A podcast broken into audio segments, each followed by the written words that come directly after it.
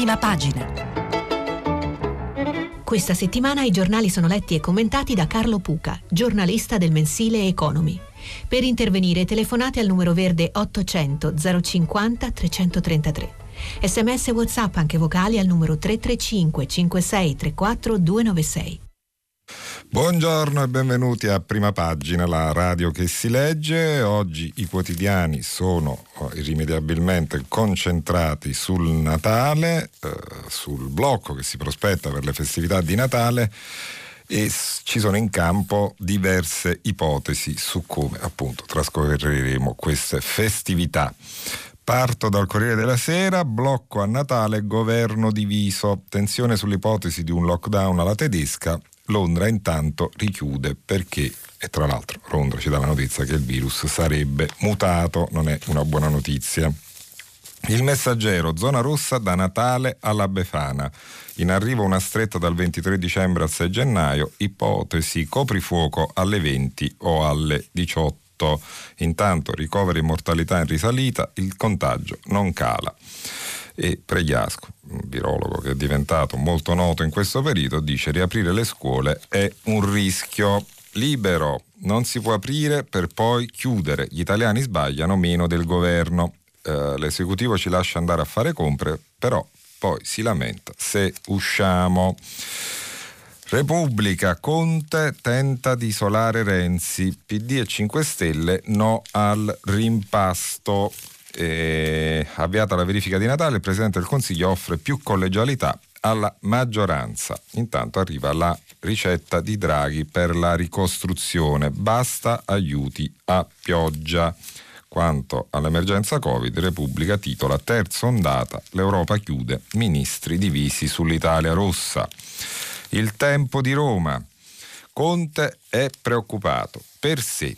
Tutto il paese ieri era in attesa di sapere cosa accade a Natale il Premier aveva altro in testa. Infatti ha passato la giornata con 5 Stelle e poi con il PD solo a discutere di rimpasto e posti di governo. Il mattino, il Natale con la zona rossa. E poi avvenire un rosso Natale. Domani la decisione su un probabile lockdown nel periodo festivo e prefestivo. Verifica di governo, congelato il rimpasto. Ma sul recovery plan è sconto. È scontro. Eh, domani, il domani uh, titola Tutti gli errori per la promessa impossibile del Natale sereno. E poi la stampa, la stampa di Torino, che invece ha in esclusiva un'intervista appunto al Premier Giuseppe Conte, che dice avanti solo se siamo uniti. Abbiamo evitato il lockdown duro, ma per le feste in arrivo altre restrizioni.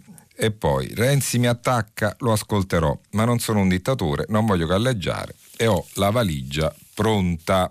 Così Giuseppe Conte sul, sulla stampa, dopo andremo un po' più nel dettaglio della sua intervista.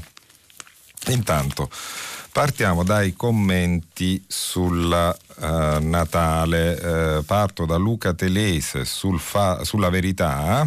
Uh, eh, il suo eh, editoriale molto duro eh, nei confronti del governo. Eh, il titolo è Il governo prima ci spinge nei negozi, poi ci castiga, chiusi in casa. Scrive Luca Telese. Ormai è un nuovo mantra costruito apposta per catalizzare consensi. Dardeggia nei TG, prende corpo negli, negli, editoriali dei giornali, corre sui social prendendo la forma di una nuova crociata moralistica. È la caccia agli italiani indisciplinati, irresponsabili, egoisti o presunti tali. Si tratta di una campagna polifonica guidata agli scienziati, eh, contrappuntata dagli opinionisti e vidimata dai politici.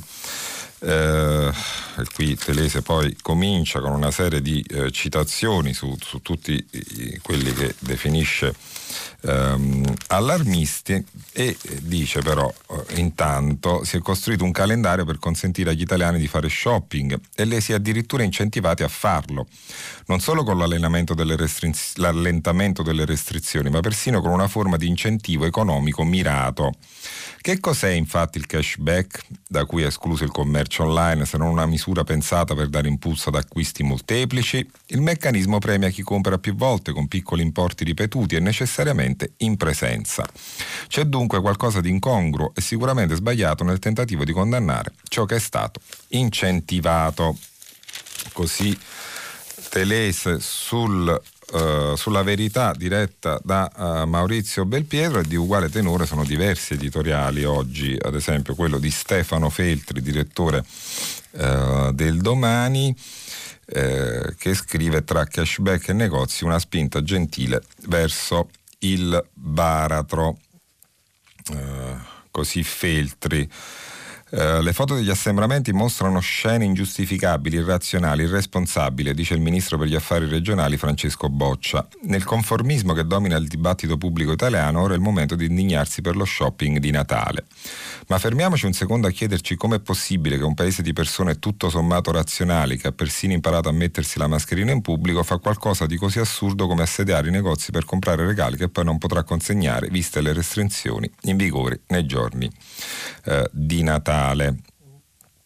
Eh, Così, eh, appunto anche qui si parla del, del, cashback e dice che gli italiani vengono prima pagati con soldi pubblici e poi incoraggiati a vincere i, i propri timori sanitari più che fondati e a correre nei negozi. Eh, poi alla fine appunto ci si lamenta del, uh, del, delle folle che uh, invadono le strade eh, Vittorio Feltri, che non è parente di Stefano Feltri, ma che è invece il direttore editoriale di Libero, eh, dice la stessa cosa, la gente è più o meno la stessa cosa, cose simili, eh, capiamoci, mai la stessa cosa, la gente è stanca di ordini.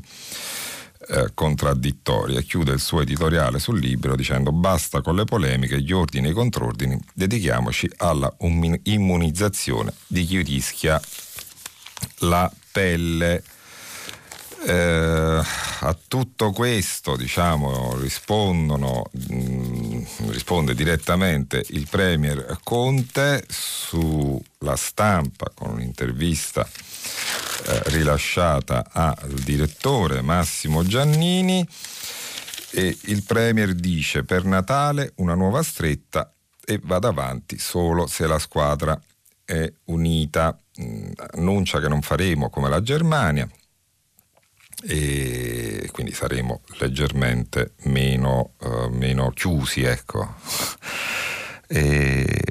Vado a leggere. Eh? Conte dice la ressa nelle città mi preoccupa molto, per questo voglio fare un appello agli italiani. Siate responsabili.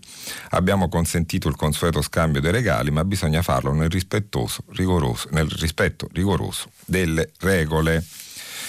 Uh, sul caso Reggeni um, Conte si esprime così. Uh, la vicenda ci addolora, ma adesso inizia un processo serio e credibile delle nostre autorità giudiziarie. È lo strumento per arrivare alla verità. Macron che riceve al Sisi, siamo rimasti tutti un po' colpiti. Uh, quanto allo scontro nella maggioranza, sfido chiunque a parlare di dittatura di Conte. La fondazione sui servizi segreti non è un'idea mia, ma un progetto di Gentiloni che era rimasto nel cassetto. Serve a dotarsi di una struttura per la sicurezza cibernetica.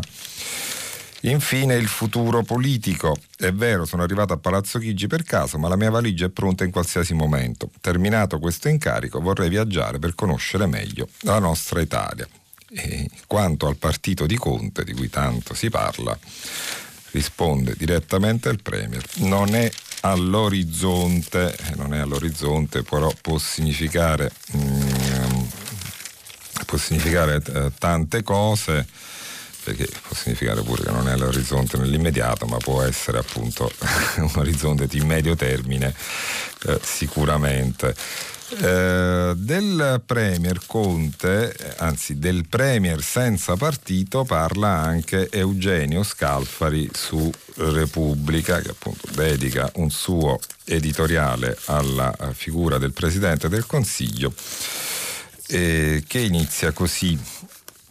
Eh, L'Italia negli ultimi dieci anni è stata teatro di vari movimenti di politica interna, economia, politica, eh, politiche regionali e posizioni dichiaratamente di destra, di centro, di sinistra democratica. Negli ultimi tre anni il Presidente del Consiglio è stato Giuseppe Conte che ha recitato sul palco di un teatrino di diversi colori con il capo della Lega Matteo Salvini, con il leader dei 5 Stelle Luigi Di Maio e con il socialismo rappresentato da parecchi leader con incarichi sia nel nostro paese sia in Europa. In questo panorama variegato Giuseppe Conte è sempre stato primo ministro ancorché non avesse un partito proprio, almeno del quale fosse uno dei membri principali. Eppure ha aderito di volta in volta a Salvini, a Di Maio al socialismo democratico che oggi soprattutto rappresentato dal PD, da Nicola Zingaretti, Paolo Gentiloni e Dario Franceschini. Più difficile è il risultato alla convivenza con Matteo Renzi, il, pergio- il personaggio che in queste ore spinge eh, l'alleanza su un crinale molto stretto. Uh, questa è l'analisi generale di Scalfari che eh, chiude dicendo, dicendo, che Conte è più libero nelle sue mosse, agisce in parte in autonomia ed è per questo che ha attirato parecchie uh, critiche. Uh, e ancora, dice Scalfari, io non credo che Conte debba individuare il suo partito e aderirvi pubblicamente. Dire che la sua politica governativa sia splendida sarebbe certamente esagerato, splendida non è. Accettabile? Sì, è accettabile.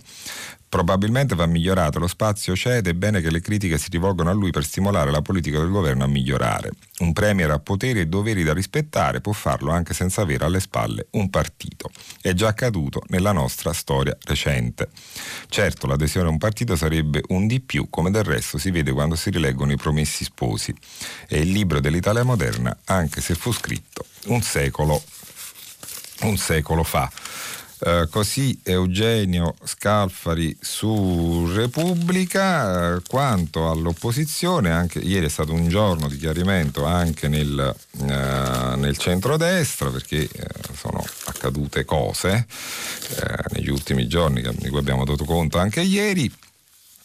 E questo vertice a tre Meloni Salvini, Tajani in rappresentanza di Silvio Berlusconi eh, e poi evolute in una conferenza stampa tenuta alla Camera dei Deputati. I tre sono sembrati molto molto eh, vicini e hanno anche presentato la cosiddetta contromanovra, cioè una manovra finanziaria diversa da quella presentata dal governo. Eh, come dice Salvini, Salvini dice il governo pensa alle poltrone, noi agli italiani. Quanto a Giorgia Meloni, un, un, la manovra del governo ha un impianto sbagliato, il deficit aumenta dell'1,3%, ma il PIL di meno della metà. Si tratta di miliardi buttati in bonus inutili. Uh, quanto a Tajani dice stiamo cercando di, di, tutelare anche quella parte d'Italia che è rimasta indietro e che non ha reddito garantito. Si, rivolge, si riferisce alle partite IVA. Uh, per chiudere questa pagina politica arriva la voce di mm, Mattarella che si rivolge uh, a Premier e partiti tutti serve un patto di legislatura, soprattutto i partiti di maggioranza naturalmente. Il Colle chiede che la verifica risolva le questioni aperte, il no a maggioranze precarie, così Marzio Breda sul Corriere della Sera. Per il Quirinale, scrive Breda, va tutto definiti, definito in tempi rapidi. In questa fase la gente non capirebbe ulteriori ritardi. Uh, la crisi che vive il Conte 2 uh, è stata istituzionalizzata attraverso una telefonata del Premier al capo dello Stato Sergio Mattarella. Dal colle filtrano i timori del Presidente per quella che viene definita una settimana cruciale per la stabilità del Paese. Insomma, Mattarella dice mettetevi d'accordo, fatelo presto e soprattutto fatelo per l'intera legislatura perché non possiamo permetterci ritardi. Sullo sfondo c'è sempre la figura di Mario Draghi che viene indicata da molti come, da alcuni in verità, non, non da molti, come possibile erede di Giuseppe Conte a Palazzo Chigi. Eh, personalmente ci credo poco.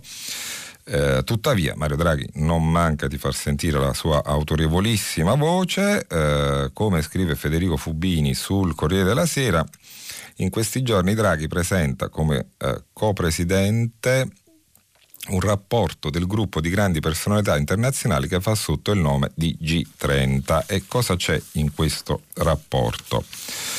Uh, c'è il valore dei progetti, uh, si scrive appunto nel rapporto di questo G30, quel che bisogna valutare se un progetto è utile o no. Se supera certi test che riguardano il suo tasso di rendimento sociale, come anche nell'istruzione e nel cambiamento climatico, allora va bene, vanno bene. Uh, capitolo banche e credito. A un certo momento qualcosa andrà fatto per il patrimonio delle banche, che siano bad bang, aumenti di capitale o altri interventi, ci si dovrà occupare della questione. Capitolo imprese, perché non vediamo molte insolvenze nel mondo? Scrive Draghi, i sussidi e i crediti garantiti stanno coprendo una realtà molto più preoccupante di quanto possiamo stimare ora quindi è un bilancio di luce e ombre questo di eh, Mario eh, Draghi che appunto rimane sullo sfondo della politica italiana come rimane sullo sfondo Carlo Cottarelli economista anche lui eh, potenziale eh, Presidente del Consiglio in verità lo è stato per mezza giornata prima che si formasse il Conte 1 eh, intervista del direttore Carlo Fusi a Carlo Cottarelli sul dubbio, quotidiano Il Dubbio, eh, titolo è Attenti, la giustizia deve essere prioritaria nel piano recovery. Eh, dice Cottarelli. Nel piano recovery si dà uguale rilievo alla riforma della giustizia rispetto agli altri capitoli ed è un fatto importante. Mi ha tuttavia deluso che si dica che tutto ciò che occorre è già stato inviato alle Camere. Ho lavorato con giuristi autorevoli quali ritengono che la riforma della giustizia civile inoltrata al Parlamento risulti troppo debole. E poi il direttore Fusi chiede eh, del trolley, il trolley con il quale arrivò a Palazzo Chigi Cottarella nella famosa mezza giornata in cui fu mm, presidente del Consiglio incaricato e, e Cottarelli risponde sta lì sempre pronto ma non credo proprio servirà. Il governo di Giuseppe Conte andrà avanti. Così Cottarelli sul dubbio. Um, altra intervista, usciamo un po' dalla, dalla iperattualità, uh, intervista di Umberto De Giovannangeli sul riformista, intervista ad Antonio Bassolino. Antonio Bassolino, ex sindaco di Napoli e candidato tra l'altro alla prossima elezione della prossima primavera per tornare appunto a Palazzo San Giacomo sede del municipio napoletano. Dice Bassolino, cara sinistra, impara dalla Lega. Parla anche al popolo di destra. Per l'ex sindaco di Napoli, Tronti ha ragione. Il PD non può mostrarsi solo come establishment, establishment, ma deve diventare una grande forza popolare. La sinistra deve recuperare consenso dal fronte dell'astensione entrando in contatto con una società dove crescono disperazione ed esasperazione e alla luce delle sue 19 assoluzioni dice la giustizia è una questione di civiltà e riguarda anche i media. Eh, il tema della giustizia, specialmente quello dei suoi lunghissimi tempi, deve essere affrontato con serietà dalla politica, ma riguarda tanto anche il sistema mediatico, con il divario insopportabile tra il momento dell'accusa e persino il momento della assoluzione. E come dare torto come dare torto a, uh, ad Antonio Bassolino. Uh, torno un attimo sul Covid perché sul Corriere della Sera, pagina 3, c'è un'intervista invece eh, di Margherita De Bac a Ippolito, eh, che è direttore scientifico dello Spallanzano eh, e membro del CTS. Ippolito dice se non stiamo attenti durante le feste il prossimo marzo sarà come quello del 2020. Stiamo ripetendo l'errore fatto in estate. La storia non ha insegnato nulla. Uh, dice Ippolito, Merkel è andata in tv a scongiurare di restare a casa il giorno del record di 590 decessi, in Italia i morti sono in media 600 al giorno, ma sembra che non interessi a nessuno. A proposito di parallelismo tra Conte e Merkel lo fa Daniela Ranieri sul Fatto Quotidiano, eh, pezzo diciamo abbastanza in difesa del Presidente del Consiglio. Conte chiude, è un dittatore. Lo fa la Merkel, che statista, così il titolo. Uh, la cancelliera presa ad esempio da molti giornali nazionali, anche da quelli che chiedevano di allentare il lockdown nel nostro uh, paese. E questo dimostra il virus, scrive Ranieri sul Fatto Quotidiano, il virus della coazione, della coazione a contraddirsi. Il governo chiude, democratura, pieni poteri, uomo solo al comando, comanda la scienza, guardate la Germania dove tutto è aperto. Il governo riapre, i contagi risalgono, servono misure più restrittive. Merkel richiude, ci vorrebbe la Merkel, viva la scienza. Il governo richiude, Conte ci affama, deriva liberticida. Ed avanti così, ancora, per mesi. Così Daniela Ranieri sul fatto quotidiano. Eh, si parla molto di America sui quotidiani oggi, eh, se ne parla Uh, su tanti giornali. Io prendo ad esempio il manifesto, che ne fa il titolo principale, Stati riuniti, grandi elettori riuniti ieri in tutti e 50 gli stati americani per certificare la vittoria elettorale di Joe Biden, un rito solitamente formale che stavolta ha un sapore speciale. Intanto Trump, Trump non demorde e in Michigan i suoi supporter protestano armati, come avete sentito dall'ottimo Dario Fabri a Radio Tremondo diciamo, c'è una eh, ancora polemica in corso, c'è eh, tantissimo, eh, tantissima tensione negli Stati Uniti dopo la vittoria di Biden. Prendo Massimo Gaggi dal Corriere della Sera. Ricorsi, minacce, falsità, la sfida di Trump al risultato lascerà le istituzioni ferite. Ha convinto i suoi che è stata un'elezione rubata e non finisce qui. Uh, il presidente su, su, uscente attacca sui social, la battaglia è appena cominciata. Eh, insomma, saranno mesi complicati. Eh, come riporta anche il manifesto, Trump non si dà per vinto, grandi elettori sotto assedio. Riunioni in luoghi lontani o segreti per le minacce. In Michigan la protesta è, al, è armata. Risultato scontato, ma i repubblicani minacciano di interferire fino al 6 gennaio addirittura. E allegato al manifesto c'è anche Le Monde Diplomatique e anche qui si titola sull'amara vittoria democratica negli Stati Uniti. Mm, le prime scelte di Biden per l'attribuzione dei posti chiavi della sua amministrazione, politica estera, economia e ambiente rischiano di scontentare quanti sperano in cambiamenti più profondi a Washington. Comunque, anche una politica poco ambiziosa si scontrerà con un partito repubblicano che non ha, sub- che non ha subito il tracollo previsto anche qui Serge Alimi eh, ha una visione, eh, una visione diciamo, complicata dei prossimi mesi negli Stati Uniti. Eh, capitolo americano si chiude con un editoriale di Luigi Manconi su Repubblica che si intitola Il diritto giusto e la paura.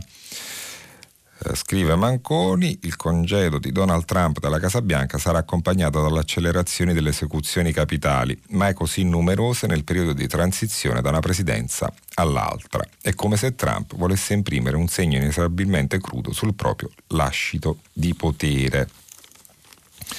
Scrive Manconi, la combinazione tra la crisi economico-sociale e l'angoscia da pandemia determina una situazione di smarrimento e incertezza del vivere alla quale si tenta disperatamente di porre rimedio con misure d'eccezione, tanto meglio se sbrigative.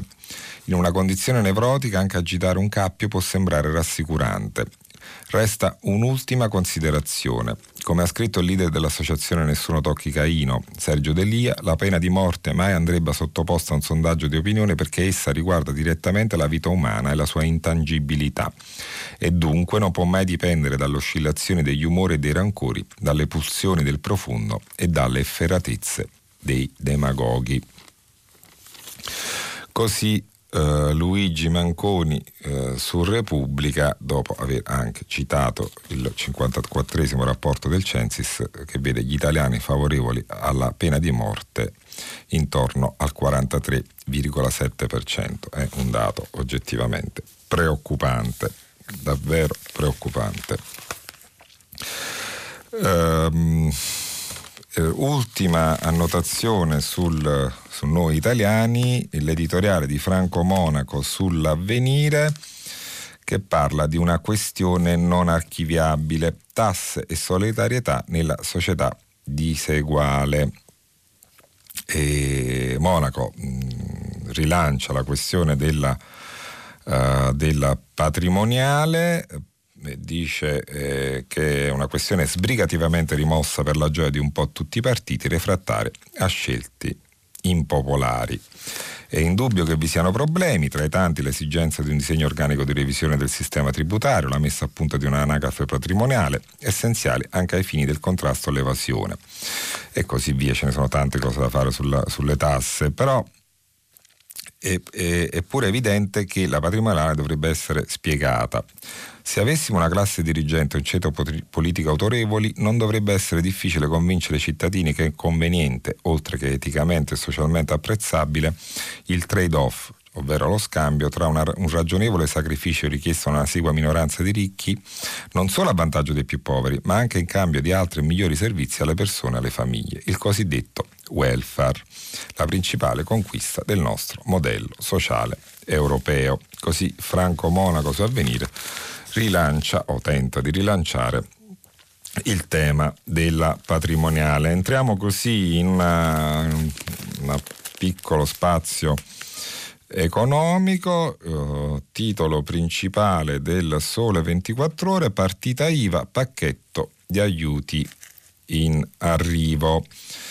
Eh, scrive il Sole, eh, c'è allo studio un anno senza contributo per gli autonomi, fondo da un miliardo. Inoltre si ragiona su un'indennità per gli iscritti alla, gest- alla gestione separata INPS che hanno perso reddito nell'ultimo anno. Uh, questo è uh, il sole 24 ore. Italia Oggi invece ci informa che la, face, la pace fiscale ora è per tutti. Anche chi non è soggetto al fallimento, come piccoli imprenditori, professionisti, agricoltori, consumatori, può chiedere lo stralcio dei debiti fiscali e contributivi.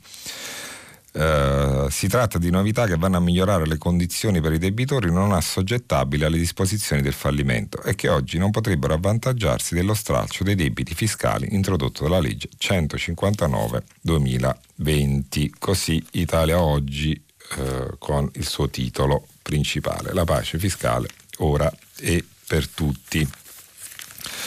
Editoriale del Foglio, editoriale senza firma, che si intitola La forza dell'Italia che non si vede. Il 93% delle imprese ha resistito e indica una direzione chiara per la rinascita.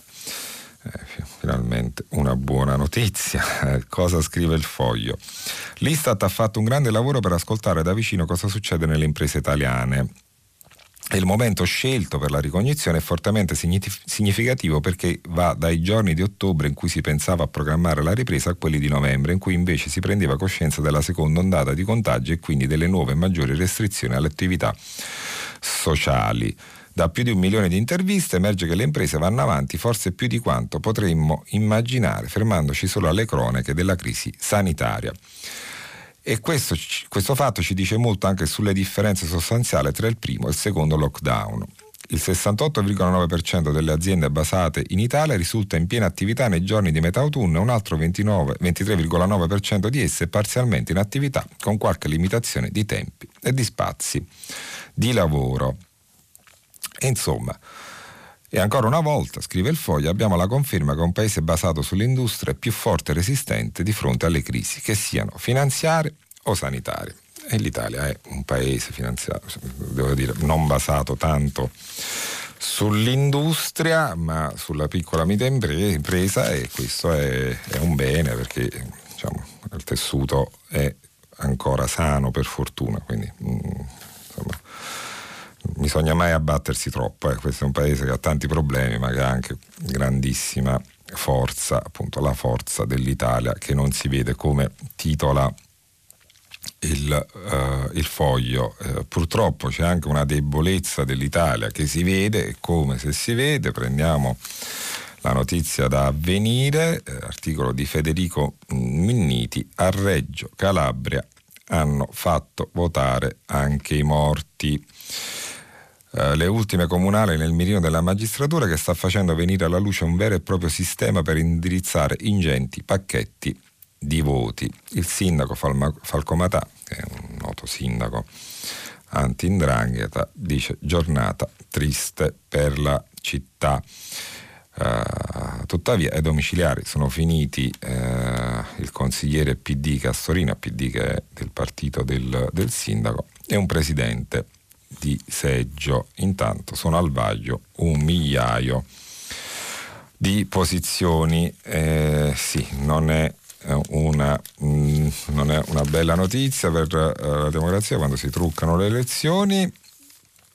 E come non è una bella notizia per la democrazia, eh, per le democrazie, ma diciamo, adesso spero di non scatenare diciamo, le ire di qualche ascoltatore, ma eh, a Cuba diciamo, la, la democrazia è relativa e va in scena la protesta degli artisti. Gli artisti dicono dateci pane e libertà. Uh, nato per dire no alla legge bavaglio sulla cultura indipendente, il movimento San Isidro ora ha anche l'appoggio dei vescovi, che eh, questo San Isidro è un collettivo di artisti indipendenti cubani. Che cosa chiedono? Chiedono totale libertà di espressione e riconoscimento degli spazi culturali indipendenti, eh, cosa che evidentemente non sentono di avere. Uh, tutto questo avviene, la, appunto questa protesta avviene mentre l'isola attenda l'unificazione delle sue valute eh, peso cubano e peso convertibile da gennaio, una mossa che rischia di creare ulteriori tensioni. Così Daniele Mastro Giacomo su Repubblica e invece a proposito di dittature vere eh, parliamo di Egitto. Eh, bene, anche se non riconosciute come tale evidentemente. Eh, parla Corrado Augias, scrive di suo pugno su Repubblica e racconta, dopo aver restituito uh, la Legion d'Onore per il caso uh, Regeni e dopo che il presidente francese Macron ha incontrato quello egiziano al-Sisi, ecco, uh, Corrado Augias ha incontrato l'ambasciatore francese a Roma eh, ai francesi ho detto che Al-Sisi è complice dei killer di Regeni. Così Augias su Repubblica che racconta questo incontro. Ieri mattina, come annunciato, mi sono recato a Palazzo Farnese, la più bella sede diplomatica del mondo, per restituire le, conse- le insegne della Legion d'Onore. Pensavo di consegnarle in segreteria, invece l'ambasciatore Massé, con un cortese gesto inaspettato, mi ha chiesto di raggiungerlo nel suo studio. Colloquio cordiale, molto diplomatico. L'ambasciatore ha esordito ribadendo che mai la Francia abbandonerà il rispetto dei diritti umani, punto che non può essere messo in discussione. In effetti la dichiarazione dei diritti dell'uomo e del cittadino, nata nello, nell'anno stesso della rivoluzione, è la luce che ha illuminato il nostro continente. Per andare al pratico, ho però ricordato all'ambasciatore che quando il dittatore libico Gheddafi nel 2009 venne in visita in Italia fu ricevuto al Quirinale per una colazione, ma non ricevette alcuna decorazione da parte della Repubblica. Eh, insomma, Augias racconta di questo incontro um, abbastanza duro con, con, l'ambasciatore francese. Lui lo, lo, lo veste, diciamo, di diplomazia, ma è stato molto puntuale, ha ben fatto Augias a mantenere il punto. Eh, chiude il suo articolo mm, Augias scrivendo alla nostra storia, al comune destino, forse bisognerebbe pensare anche quando si rende onore immeritatamente a un uomo oggettivamente complice di comportamenti criminali. E appunto Augias si riferisce ad Al-Sisi. Eh, notizia sentimentale, romantica, bella perché eh, la prendiamo da, ancora da Repubblica, uh, un articolo dell'inviato Valerio Varesi, quei bimbi ritrovati, la missione compiuta del soldato Adler. Uh, nel 44, 1944 erano nascosti in casa quando lui entrò col fucile spianato. Non, li, non sparò, ma li coccolò e li sfamò. Li ha cercati dopo 76 anni dalla Florida e li ha ritrovati. Ecco, su Repubblica ci sono le due foto, una accanto all'altro, eh, la foto dove eh, Martin Adler è con questi tre bimbi, Bruno, Mafalda e Giuliana, che avevano all'epoca 6, 3 e 5 anni. E adesso c'è una foto di Bruno, Mafalda e Giuliana, diciamo molto più grandi naturalmente, che ieri si sono sentiti con Adler. Eh, eh, lo hanno visto sul telefonino e hanno esclamato ciao Martin. E lui bambini bambini. È storia davvero davvero commovente. Ehm, di passaggio eh, vi racconto eh, una pagina del Mattino di Napoli a doppia firma Luciano Giannini e Titta Fiore perché è al via in tv la trilogia di De Filippo. Eh, il Natale della RAI in casa Cupiello.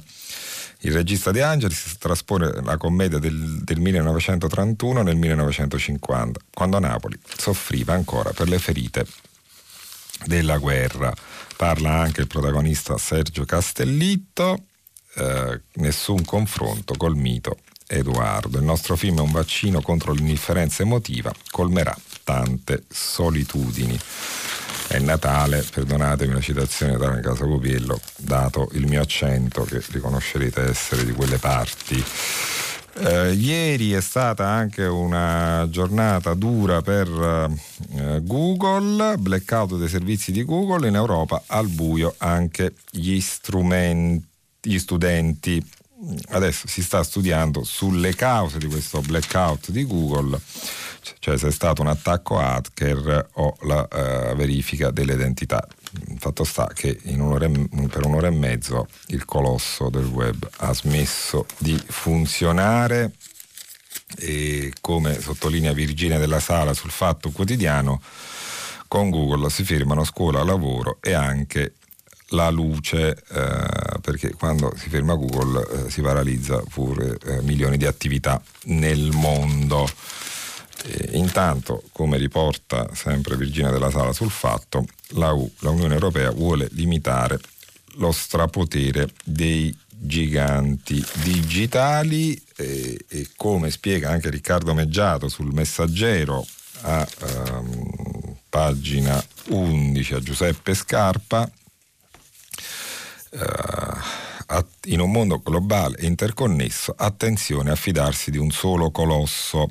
È sbagliato uh, centralizzare tutta la nostra vita, servono alternative e un controllo esterno indipendente. Così Riccardo Meggiato, esperto informatico, super esperto, esperto informatico. Um, un uh, caso di cronaca molto Mm, davvero agghiacciante. Firenze, orrore e mistero, ritrovata la terza valigia coi resti di un'altra vittima. Eh, così il messaggero l'ha scoperta sotto la superstrada che collega il capoluogo toscano a Livorno. E nei giorni scorsi, ricorderete, sono state rinvenute due borse contenenti parti del corpo di un uomo.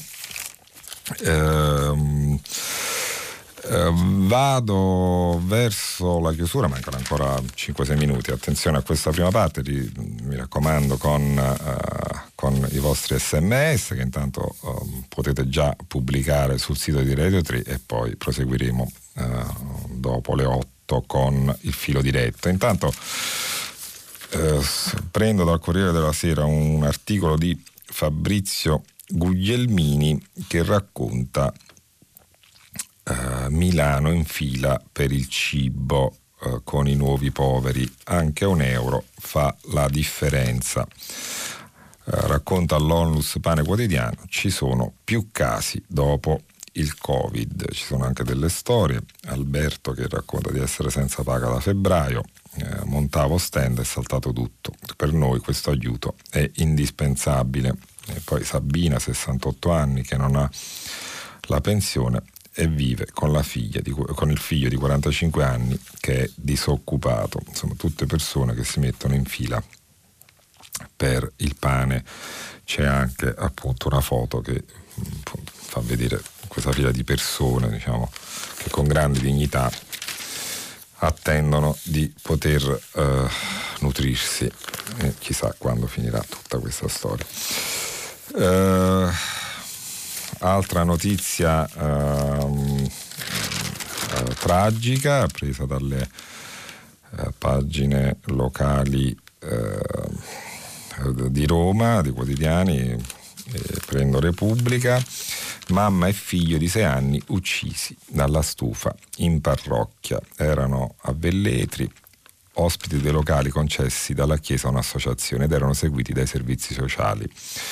Eh, per scaldarsi utilizzavano un calorifero a fungo da esterni e sono morti nel sonno. Fatali le esalazioni. Eh, per gli inquirenti la tragedia sarebbe stata causata dal malfunzionamento del riscaldamento.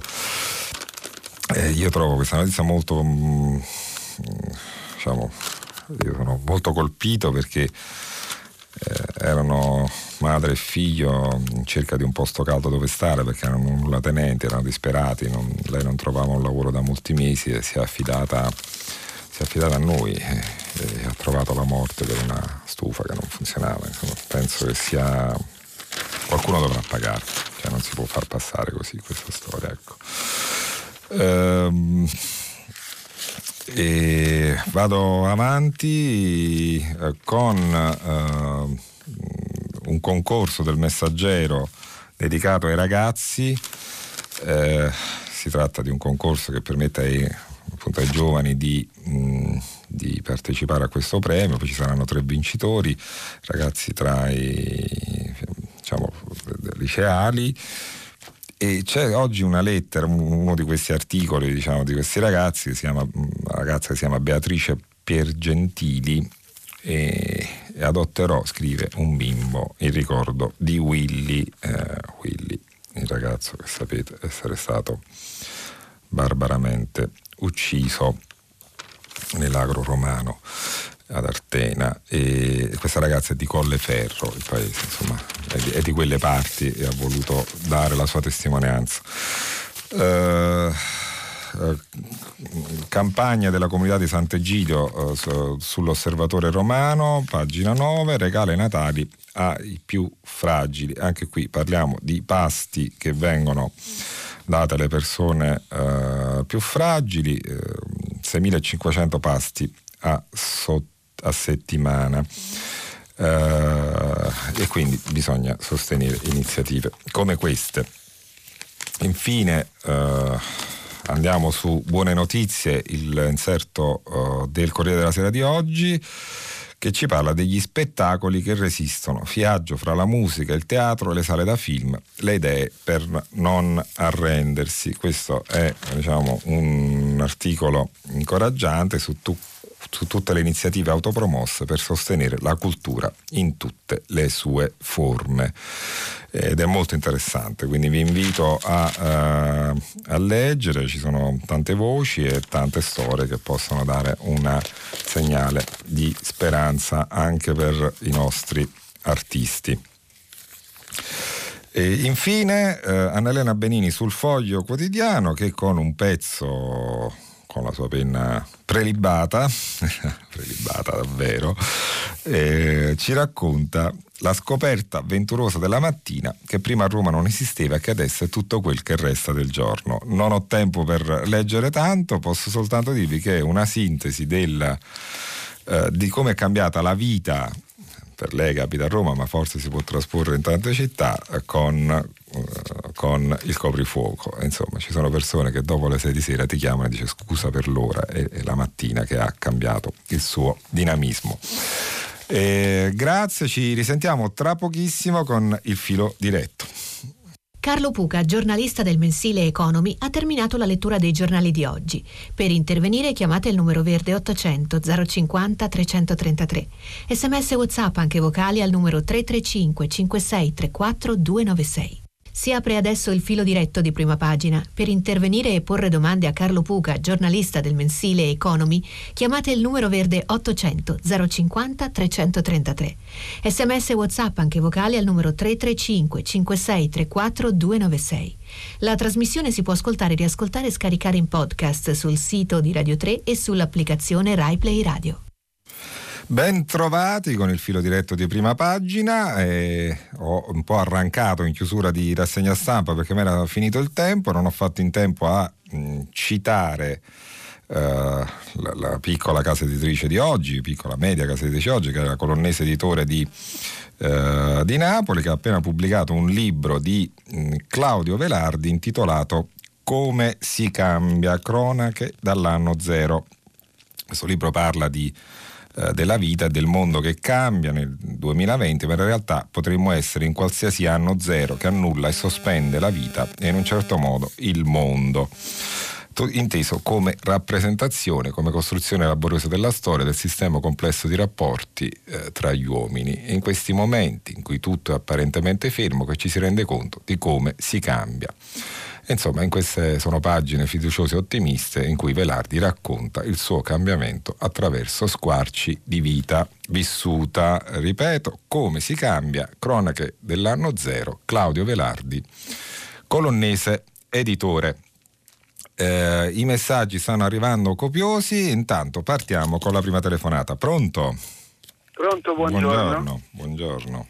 Eh, io mi chiamo Fabio, telefono alla città di Castello in Umbria. Fabio, buongiorno. Mm. Lei ha letto nell'ultima parte di prima, di, del suo intervento, a prima pagina, eh, anche un, non lo so, non ci ho visto molta passione.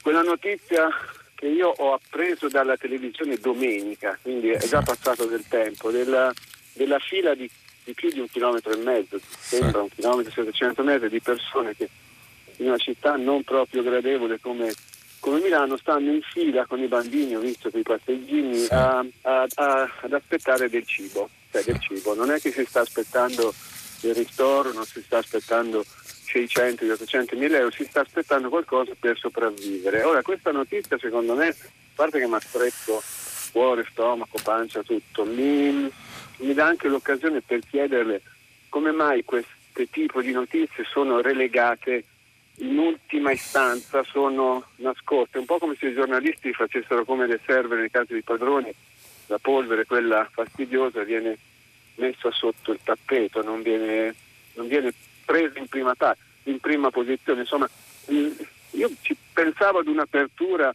di giornali, pensavo a prim- non dico prime pagine, ma approfondimenti seri, no.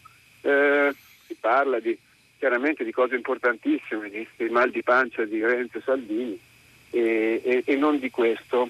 Perché Puca si, si Guardi, le, le, allora, entriamo, diciamo, le parlo un attimo di me, chiedo scusa agli ascoltatori, io penso di aver trascorso la gran parte della mia vita professionale a raccontare storie come queste, quindi comunque sono diciamo, molto dentro questi argomenti. Eh, se vuole la spiegazione invece dei, dei, dei, giornali, io non sono direttore di giornale, quindi eh, forse anche per questo non lo sarò mai.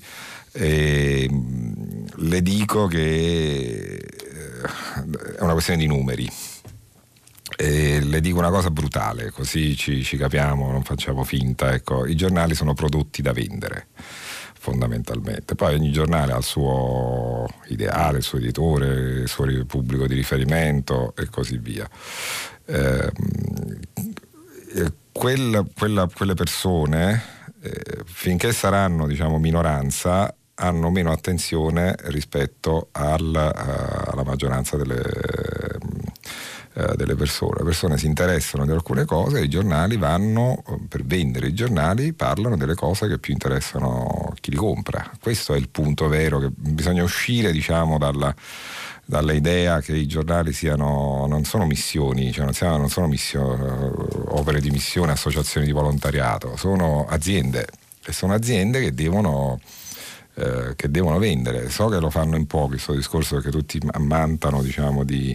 Poi naturalmente i giornalisti sono una cosa diversa perché ognuno ha le sue sensibilità, le sue specialità, le sue specializzazioni, le sue sensibilità ma appunto i giornali sono prodotti da vendere, non, non sono eh, volontariato non lo sono ancora di più da quando sono finiti tutti i finanziamenti pubblici statali o quasi tutti, sono pochissimi i giornali che ancora ne godono. E quindi hanno diciamo, bisogno di cercarsi clienti quindi lettori. Eh, ahimè funziona così. Spero che la, Flavio la risposta l'abbia soddisfatta, cioè nel senso apprezzi almeno la sincerità, ecco, solo per questo. Eh, evidentemente la sua sensibilità di lettore è diversa e, e, e, finché la sua sensibilità non diventerà maggioranza o comunque un blocco importante del paese, le assicuro che la sua è simile alla mia e purtroppo andremo avanti così. Eh, è così, punto. Eh, pronto, buongiorno. Pronto, sì. telefono da Roma, mi chiamo Nino. Nino, buongiorno. Buongiorno. Senta, io volevo esprimere una mia, una mia valutazione sulla appropriatezza del gesto di Corrado Augias sì. nel restituire la medaglia don, d'onore, sì. eh, della Legion d'onore. Sì siccome non ho studiato francese, sono andato a guardare sul dizionario di francese cosa significa eh, la parola onore in francese. È d'honneur e cioè, parla anche della Légion d'honneur, eh, poi parla eh, anche però mi è venuto il dubbio, dico, ma ci sono i sinonimi contrari e sono andato a vedere il sinonimo il contrario di, diventa deshonor, deshonor. Vabbè. Allora il gesto di Augias mi è sembrato più che altro, dal punto di vista linguistico, una precisazione, cioè non si può confondere con facilità eh, una parola e il suo contrario per così poco per così poco. Quando una medaglia viene assegnata con una certa eh, abbondanza o inflazione, quel gesto diventa, perde di valore, come la moneta perde valore a un certo Giusto. punto. E allora io direi, penso che dal punto di vista linguistico è, è come distinguere due cose fondamentalmente diverse. La restituzione quindi la trovo appropriata. Se mi consente le dico quali sono appendice personale di questa mia valutazione. Siccome quando io insegnavo ero un professore associato, eccetera. Tutti mi dicevano, i colleghi ordinari, ma come tu non sei ordinario? Ma io dico, no, sono un professore associato, ma tu hai fatto tante cose, ma come l'ordinariato lo danno a cani e porci, e io ricordo che la mia battuta era sempre questa, mi perdoni ma io non intendo concorrere né per la prima categoria né per la seconda. e allora, allora, se diciamo questa medaglia d'oro viene, preferisco restare un, un buon stimato professore associato e non ordinario, me ne, me ne rifugo Allora ecco, professore grazie, grazie credo anche, che questa valutazione di, di Corrado Augias debba far riflettere eh, la, la generosità francese nell'esprimere per ragioni economiche fare di questa confusione linguistica. Eh, il suo pensiero le chiedo. No, no, professore, il mio pensiero è simile al suo e intanto la ringrazio sia per il piccolo studio linguistico che ha fatto e anche per questo aneddoto che è stato davvero, che userò, eh, guardi, anzi molti ascoltatori secondo me useranno questo suo aneddoto rispetto alle nostre categorie professionali. Quindi ringrazio lei e, e c'è poco da commentare, dico che mm, insomma, concordo sulla, uh, co, su, con la sua analisi. Uh, leggo qualche messaggio, uh, ma perché viene considerato pericoloso che le famiglie si spostino nelle seconde case in montagna, campagna, mare, piccoli paesi? Non si ridurrebbe la folla nelle città? Eh, il problema è che credo di capire, eh, perché qui bisogna stare attenti, perché si, da quello che si legge, poi, insomma, gli scienziati anche, i virologi cambiano idea pure loro spesso, eh, che eh, appunto dalle città dove c'è il grosso del problema eh, degli infetti, questi infetti arriverebbero nelle, um, appunto in luoghi dove forse il problema è meno presente. Eh, primo. Secondo, ripeto, riferisco quanto leggo. Eh, secondo, c'è anche un tema di trasporti, cioè su come arrivano le persone. È chiaro che se arrivi in macchina è tutto più semplice, poi te ne resti rintanato a casa tua alla seconda casa. Se invece arrivi con autobus, treni e quant'altro, insomma, diventa anche quello un potenziale veicolo di contagio. Uh, eh, ci sono anche battute oggi, siete, siete in forma. Eh? Uh, viene citato Nino Taranto che dice gli unici che, spostamenti che prevedo di fare il 25 e 26 dicembre sono tra la poltrona e la sala da pranzo e viceversa. Molto divertente questa citazione. E ancora, e basta con questa tragedia di come passeremo il Santo Natale, la passeremo senza andare a pranzo dalla suocera, tutto sommato non è male, anche questa è una buona battuta e vado però alla prossima telefonata, pronto? Buongiorno. Pronto, buongiorno, buongiorno a lei e a tutti i radioascoltatori. Sono Paola da Biella, mi sente? Sì, sì, la sento perfettamente Paola, grazie. Ok. Allora, io volevo, mm, chiamavo riguardo al blackout di Google di sì. ieri. Eh, ho una figlia che va a scuola, fa la terza media, ne ho due di figli, ma la più piccola ancora solo va a scuola.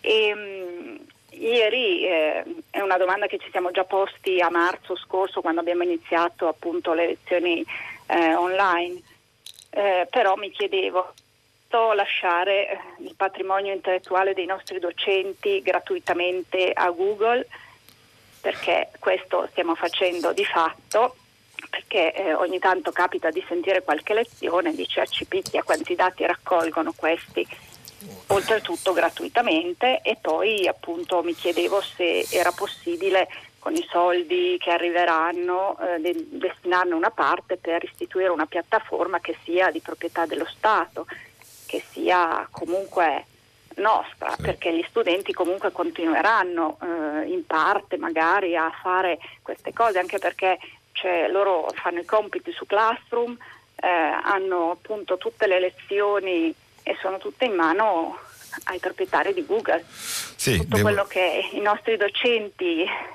Paola, danno. devo dirle che però l'accordo, uh, la convenzione che è stata siglata dal governo italiano e appunto Google eh, prevede che i dati non vengano uh, accumulati appunto da, da Google, mm, c'è proprio scritto nero su bianco, cioè non c'è la possibilità da parte di, di, Google di accumularli, dopodiché se loro sono scorretti questo è un altro punto, ma appunto cioè, cioè, ci, eh, al momento diciamo non, non, non, si, non c'è il problema, poi magari fra vent'anni o dieci 10 scopriremo che ma quello tocca appunto eventualmente alla magistratura, però al momento il problema non c'è da un punto di vista formale, poi sostanziale non lo so.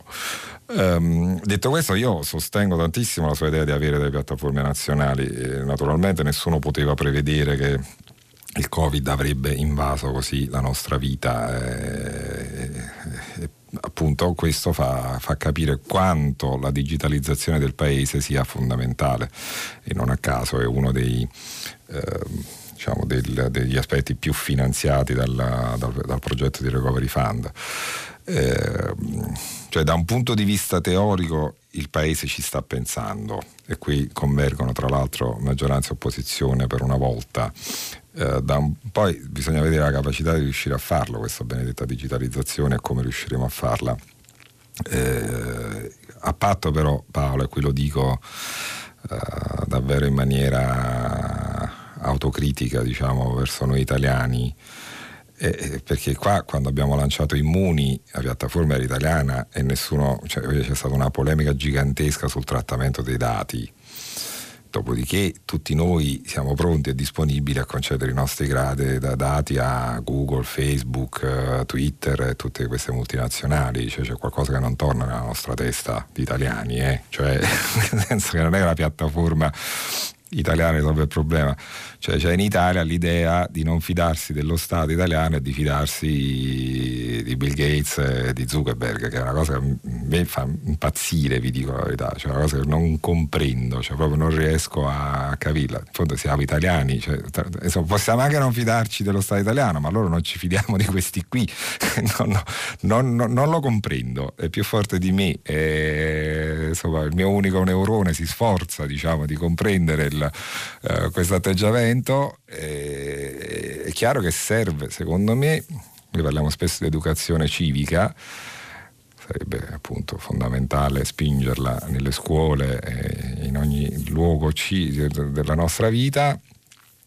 È chiaro che deve correre parallela anche un'educazione civica digitale, perché il mondo è cambiato e noi dobbiamo imparare pure a stare anche in quel mondo lì, nel mondo nel mondo digitale e lo dico da semi-analfabeta digitale, non sono di quelli diciamo più spinti in questo senso, però capisco che non si torna indietro, non è che si può combattere a mani nudi contro il vento, certo non possiamo tornare indietro, e, però appunto bisogna educarsi, dobbiamo farlo e dobbiamo anche fidarci di più del nostro Stato, ecco, questo glielo dico in maniera in maniera decisa, cara Paola. Grazie della telefonata. Eh, Luisa scrive: Se tutti i cittadini osservassero le regole non ci sarebbe bisogno di maggiori restrizioni. Sembriamo dei buoi scappati dalle stalle che hanno aperto. Eh, Luisa un po' dura, eh? è un po' dura, però c'è una parte di verità. Io penso che non bisogna generalizzare c'è sicuramente una parte di, di, paese che rifugia le regole, però ci sono tanti, tantissimi italiani, la maggioranza degli italiani che invece eh, stanno facendo i bravi senza alcun dubbio.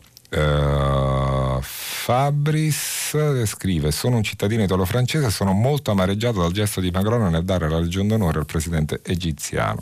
Condivido la scelta di Augias, avrei fatto la stessa cosa, ma penso che i cittadini italiani dovrebbero essere ancora più indignati nei confronti dell'ipocrisia del governo italiano. Reggeni era un cittadino italiano e non francese. Eh, poi certo qui stiamo parlando di diritti umani che non hanno nazionalità. E Fabris però la risposta sarebbe data da solo. Stiamo parlando di diritti umani che non hanno nazionalità quindi mm, o, o, ci indigniamo o non ci indigniamo cioè, i diritti sono di tutti sono universali sono del mondo cioè, non penso che dobbiamo indignarci solo noi italiani no? Eh, forse bisognerebbe o ci si indigna o non ci si indigna tutti assieme. Non è che dobbiamo essere più indignati di, di, di lei e non più di noi. Insomma mi sembra una gara non, non, non comprensibile ecco eh, pronto, buongiorno. Sì, pronto, buongiorno, non so se sono io in linea. Sì, è lei, è lei, come si ah, chiama? Buongiorno, sono Dario da Parma. Buongiorno. Dario da Parma. Buongiorno, dottore. Ascolti, io mh, mm, mi riferivo alla mh, mm, notizia eh, che ha dato, di cui eh, so solo quello che ha detto lei, della madre e del bambino morti per le esalazioni sì. di ossido di carbonio nella parrocchia. Sì. E purtroppo naturalmente eh, è un incidente insomma, che naturalmente sì, eh, ci lascia, ci, eh, è la prima volta che capita, eccetera, proprio per questo ci sono tutte le leggi che regolamentano eh, gli impianti di riscaldamento a norma, eccetera. Quello che, che, mi ha spinto un po' a telefonare è il commento, è un mantra che si sente sempre, poi alla fine qualcuno deve pagare, poi alla fine chi capita eh, che deve pagare chi materialmente ha cercato di aiutare eh, una, una, mamma con il figlio in difficoltà, pagherà, che ne so, Dario, Dario mi permette. Il personale della parrocchia. No. Eh, però purtroppo la, no, quello che volevo dire è che il messaggio di, de, della società attuale, od, odierna, è che eh, è pericoloso anche aiutare gli altri. Quando aiutiamo qualcuno per un incidente stradale lo facciamo per dire eh, a nostro rischio e pericolo. Ormai eh, c'è diffidenza a, a, portare una solidarietà per dire ehm, materiale, cosa che una volta, insomma io ho una certa età, una volta naturalmente tutte queste remore non c'erano, ecco, forse la freddezza che vediamo eh, certe volte in televisione nella, nei passanti che assistono ad una rissa, eccetera, è proprio anche per la paura eh, di intervenire non solo per la, l'incolumità propria, ma anche proprio per questi rischi che ci sono. Eh, ma purtroppo gli errori capitano e eh, qualcuno deve pagare è una minaccia così che aleggia un pochino. No, per favore non chiudete la telefonata con Dario perché vorrei interloquire. Dario, guardi, io mh, le dico, le dico um, è una semplificazione, quindi mi, mi, scuso evidentemente se è una semplificazione, però come sono stato durissimo con la categoria dei giornali prima, cioè durissimo, sono stato realista, ho detto che cosa sono i giornali, appunto, dei prodotti da vendere e vorrei aprire a questo punto anche una finestra sulle associazioni di volontariato, perché noi pensiamo spesso che le associazioni di volontariato siano uh, tutte uguali, non sono tutte uguali. La gran parte delle associazioni di volontariato sono associazioni che prendono soldi dallo Stato per garantire dei servizi non è che sono che raccolgono i fondi per strada tutti quanti così, eh, perché i servizi che lo Stato non riesce a garantire vengono poi demandati a, associa- a tante associazioni di volontariato che eh, devono fornire dei servizi. Allora, io non conosco questa associazione di Velletri, adesso domani diciamo, magari avremo modo di approfondire. Se però l'associazione di Velletri prende soldi dai servizi sociali, perché c'erano i servizi sociali che gestivano questa cosa e in genere nei comuni funzionano che i servizi sociali che appunto non hanno uffici adatti, stanze adatte, luoghi adatti, demandano le associazioni, pagando le associazioni, e attenzione, pagando per questo, cioè pagando, rimborsando, chiamiamolo come vogliamo noi. Uh-huh. Se tu mi fai dormire la persona che io ti affido con una stufa per esterni, perché questi sono morti perché era un fungo per esterni, e non una stufa da interno, cioè sono quelli lì che sono davanti ai bar per capirci tante volte, no? E si sanno che devono stare all'aperto quelle perché altrimenti ti ammazzano.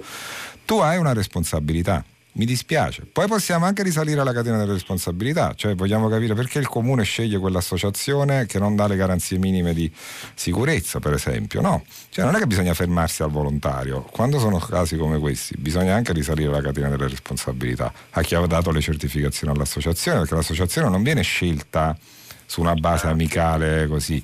In genere c'è un rapporto di gare d'appalto, eccetera. C'è un'organizzazione. ci sono organizzazioni. Ecco perché lo dico, perché noi sentiamo volontariato no profit e pensiamo che sia tutto mm, diciamo, un mondo di angeli. No, non è un mondo di angeli. Io che conosco bene Scampia le assicuro che quando ci fu la ma non lo dico solo io, l'ha detto Goffredo Fofi, l'hanno detto tanti altri, eh. quando ci fu la faida di Scampia il governo investì tantissimi soldi su, su Scampia, sul recupero sociale. Associazioni che non c'erano mai state vennero formate nel giro di tre mesi, ne arrivarono una quindicina, una ventina capisce? Cioè, funziona anche così, dobbiamo aprire un po' tutti gli occhi, per favore, eh, Dario. Mi scusi, eh, ma glielo dico perché no, no. non volevo sembrare qualunquista, ecco, eh, tutto qua. No, no, capisco, eh. capisco, sì. Se, se, si tratta di un'organizzazione con... Eh, però purtroppo sì, vabbè, il messaggio che ho ricevuto io è che eh, qualcuno può aiutare un domani una persona in difficoltà e trovarsi nei pasticci. Ecco. No, comunque la ringrazio anche della domanda perché ho avuto modo diciamo, di fare chiarezza e buona giornata Dario, mi perdoni. Diciamo, grazie, grazie, grazie a lei. Prossima telefonata, pronto? Ah, buongiorno. buongiorno. Eh, Antonio, allora io chiamavo... Eh, Antonio, da dove chiama? Mi scusi. Io chiamo da Milano, oh. chiamo da Milano. Okay. Sono l'ultima risposta, mi ha fatto passare un po' la voglia di venire, però io perché volevo dire questo, eh, volevo rispondere un po' al, al, all'ascoltatore che ha telefonato prima sì. riguardo alla fila alla Caritas. Sì. E, e, volevo dirgli questo, che eh, per, non stupirsi per un, giorno, per un, articolo di giornale, basta eh, su questo argomento delle persone che non hanno da mangiare eh, per campare devono mettersi in fila alle, alle mense delle associazioni di volontariato, basta appunto eh, entrare in contatto con una di queste associazioni eh, o cattoliche come la Caritas o la San Vincenzo, io sono della San Vincenzo, o like, ce ne sono tante, per entrare in contatto diretto con questa realtà dei poveri, delle persone che non hanno da mangiare, quindi non è che non hanno il superfluo, non hanno da mangiare, famiglie con bambini, eh, sia italiane che extra, extracomunitarie. E, e, quindi non ci si stupirebbe in questo modo di, di un articolo eh, sul giornale eh, perché si entra in contatto con questo mondo sommerso che non è neanche tanto sommerso, basta pochissimo, basta eh, andare a lavorare in una di queste associazioni. Nella mia esperienza, relativamente alla sua risposta adesso, la realtà è che queste associazioni eh, almeno la mia, non ricevono una lira dallo Stato. No, no, Antonio. Fatto benissimo a dirlo, Antonio. Fa benissimo. sono eh, eh, allo stremo anche loro eh, e quindi non è che pagano le associazioni, eh, girano i casi degli assistenti sociali alle associazioni molto semplicemente e le associazioni sopperiscono a questa carenza dello Stato e dei comuni, quindi non vengono pagate.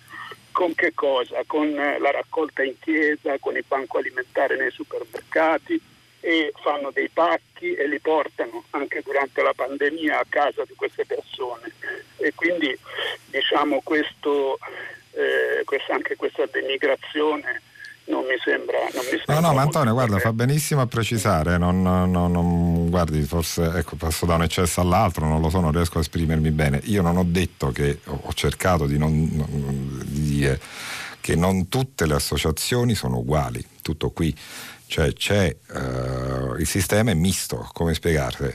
Ci sono santi che io, diciamo, santi veri, santi laici, come vogliamo definirli, eroi, io mm, mi, mi inginocchio davanti a loro, lo faccio diciamo, con tutta la, eh, l'umiltà possibile Dico che però non sempre, non sempre eh, il sistema è così pulito. E, mm, tra l'altro ci sono decine di inchieste su queste cose, non, non, è che sono, diciamo, che, appunto a proposito di cose che spariscono poi dalla memoria, perché noi mh, mm, è un po' come l'antimafia, no? Eh, l'antimafia, se sei antimafioso, eh, siccome l'antimafia è, un, è una cosa alla quale tutti noi, persone civili, apparteniamo, noi tutti siamo antimafiosi, diciamo tutti, la gran parte degli italiani.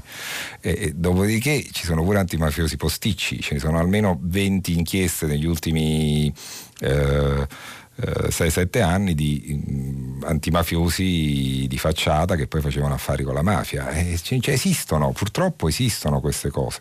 Non possiamo fingere che queste cose non esistano soltanto perché se toc, se, cioè, si possono avere dei dubbi sulle, sulle associazioni di volontariato, su, sugli antimafiosi, su, su, sui falsi eroi. E ce ne sono tantissimi. Io, anzi, Antonio, le dico grazie, davvero grazie per lei, per la sua associazione, per quello che fate.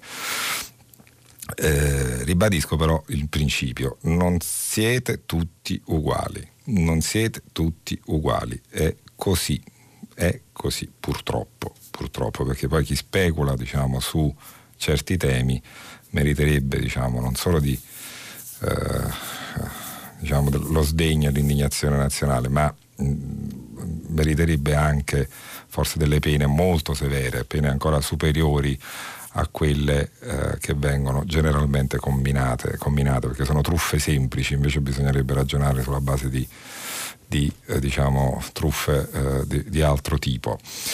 Uh, leggiamo un po' di messaggi. Uh, ancora, allora, ecco, Pierluigi. La cosiddetta lotteria degli scontrini non è nata per incentivare i consumi, ma per cercare di combattere l'evasione fiscale, cosa che la destra non ha mai fatto. Questa è l'opinione di Pierluigi. In verità, poi ehm, eh, sicuramente c'era una proposta del centrodestra, poi non so che fine abbia fatto, prima mh, che viene rilanciata in verità da Salvini ogni tanto, che è questa della flat tax, che dal loro punto di vista, dal punto di vista del centrodestra, è un modo per combattere l'evasione fiscale, cioè abbattere le tasse in modo che tutti paghino, aumentando le pene poi di chi, eh, di chi eh, appunto evade. Eh, la sinistra contesta la flat tax, come è noto, perché eh, perché pensa che non sia equa fiscalmente. E, però appunto la loro ricetta è quella lì. Ecco, rispetto al sistema attuale devo dire che effettivamente il contrasto all'evasione lo ha fatto eh, soprattutto il centro-sinistra, devo dire con risultati relativi perché vengono calcolati circa 140 miliardi eh, di evasione fiscale ogni anno e noi ne recuperiamo all'incirca 18 miliardi, quindi non è che questo contrasto all'evasione fiscale sia stata così pregnante. Ecco. Uh, Luciano da Torino, non salviamo nulla di Trump, esempio la politica estera dove gli accordi, ultimo Marocco con Israele, Nord Corea, ritiro truppe, no guerre, se ne può parlare, certo che se ne può parlare Luciano e ne parleranno sicuramente appunto persone più qualificate di me tipo eh, Dario Fabbri che sta appunto conducendo Radio Tremondo prima di, di prima pagina. E se ne può parlare eh, credo che questi accordi siano accordi molto, molto eh, alcuni diciamo hanno ottenuto successo altri uh, successi relativi perché la Nord Corea sembra che sia in pace, poi improvvisamente cambia idea, insomma sappiamo che lì la dittatura è abbastanza estroversa, il dittatore, il nostro caro dittatore, e eh, dopodiché il giudizio di un presidente degli Stati Uniti eh, naturalmente eh, non può essere mai bianco-nero, deve essere sempre pieno, sempre pieno di sfumature. io poi se, se vuole le faccio un pronostico, diciamo, da non esperto di faccende americane, ma io non credo che le politiche trampiane spariranno completamente dalla, con, con, l'arrivo del nuovo presidente Biden. Eh, sarà una parte diciamo, di, quella, uh, di quelle politiche, sicuramente resteranno in vigore anche nei prossimi anni. Eh, perché bisogna far di conto poi con l'opinione pubblica, non è che uno governa a prescindere dall'opinione pubblica, questo bisogna tenerne conto. Uh, Mario, sempre da Torino, oggi siete in tanti da Torino, buongiorno. Uh, adesso ci accorgiamo della questione della privacy dei dati con Google e cadiamo dal pero. Certo che il governo potrebbe avvalersi di una piattaforma, basta che se la faccia. Ecco Mario, abbiamo detto già prima. E basta che se la faccia, insomma, non, non, è, fa, non, dire, non, è, è, questione di un giorno, eh. però è una questione che se, se cominciamo a pianificarla in, nel giro di qualche anno, anche un anno, un anno e mezzo, potremmo riuscirci, però finché arriva il recovery, finché si pianifica, eccetera, insomma, i tempi saranno almeno, almeno uh, medi. Uh, buongiorno, pronto? Pronto? Pronto? Buongiorno. Salve. Mi chiamo Elisabetta e chiamo da Roma.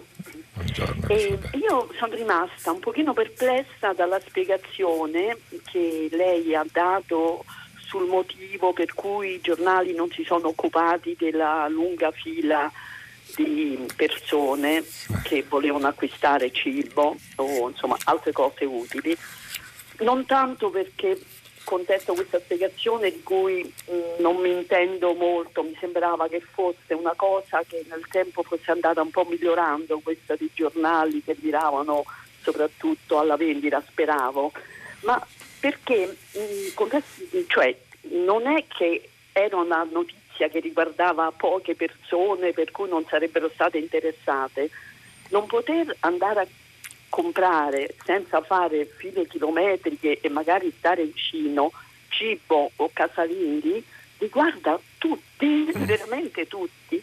Quindi penso che tutti mm, sarebbero interessati a questa cosa, anche perché si vedono queste file, questa marea di gente e magari uno quando esce non se l'aspetta di trovarla, no? quindi mm. consapevolmente va e si trova in mezzo alla folla.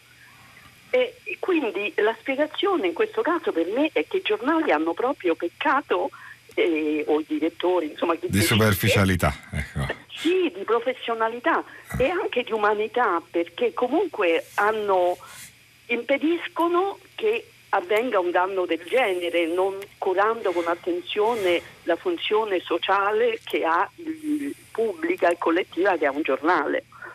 Sì, guardi Elisabetta, è una, dire, una opinione rispettabilissima la sua eh, che mm, io come dire, posso, condivido da un punto di vista personale, eh, ribadisco, dopodiché conoscendo i giornali, avendoci lavorato, diciamo, lavorandoci da, da qualche decennio, eh, I meccanismi della selezione delle notizie sono altri. Eh, io ribadisco, eh, c'è una questione di interesse eh, pubblico eh, che è così. Eh, storicamente il sociale non, uso un termine orrendo, non tira, come non tirano gli esteri sui quotidiani italiani. Non tirano perché non ci sono persone che comprano i giornali generalmente, poi naturalmente ognuno ha le sue eh, sensibilità per questo.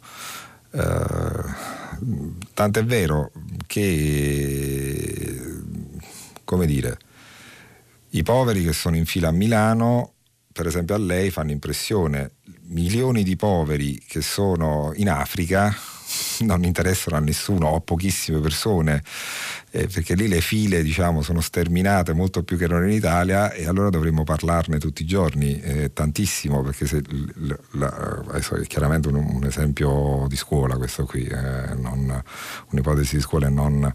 Uh, però appunto si può applicare a tante cose e la selezione delle notizie avviene in base a quello che si pensa essere, poi può darsi pure che i giornali sbaglino, eh, su questo anzi molte volte sbagliano, io per esempio personalmente eviterei tutta questa passatemi il termine, orgia di politica che c'è tutti i giorni sulla su gran parte dei quotidiani in apertura, mm, credo che interessi relativamente. Io, mm, però, diciamo, io sono uno, gli editori, i, i direttori, i giornalisti sono tanti. E per cui, per esempio, quella per me non è una notizia, non sono notizie prioritarie per quanto mi riguarda, però come vedete eh, ci sono scelte di un certo tipo. È pur vero che eh, i giornali sono un po' come la nazionale di calcio, tutti noi ci sentiamo eh, commissari tecnici, allenatori, no? per cui vorremmo fare una formazione di un certo tipo.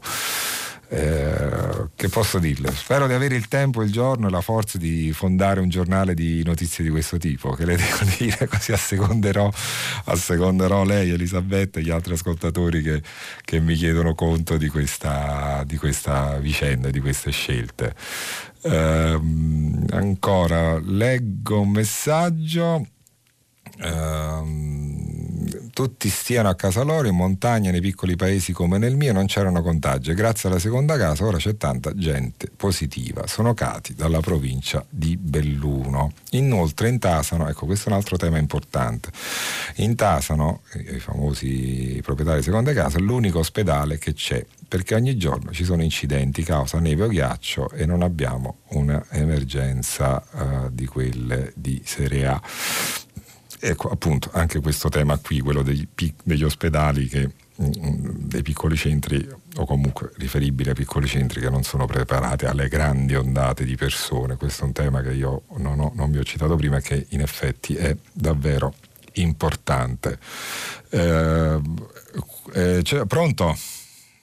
Ah no, no, ecco, ecco, siamo proprio al tempo limite, quindi, quindi no, l'ultima telefonata mi dispiace per l'ascoltatore in ascolto, eh, la, richiameremo domani, sicuramente domattina, eh, siamo in scadenza di termini e naturalmente i programmi di Radio 3 non si fermano qui, dopo il giornale radio ci sarà Vittorio Giacopini a condurre pagina 3, poi le novità musicali di primo movimento e alle 10 come sempre tutta la città ne parla che approfondirà un tema posto qui eh, da voi ascoltatori. Chi avesse voglia può riascoltare prima pagina eh, su Radio 3 io vi ringrazio perché tra l'altro oggi siete stati davvero davvero eh, bravi bravi accudenti e interessanti con le vostre eh, sollecitazioni. A domani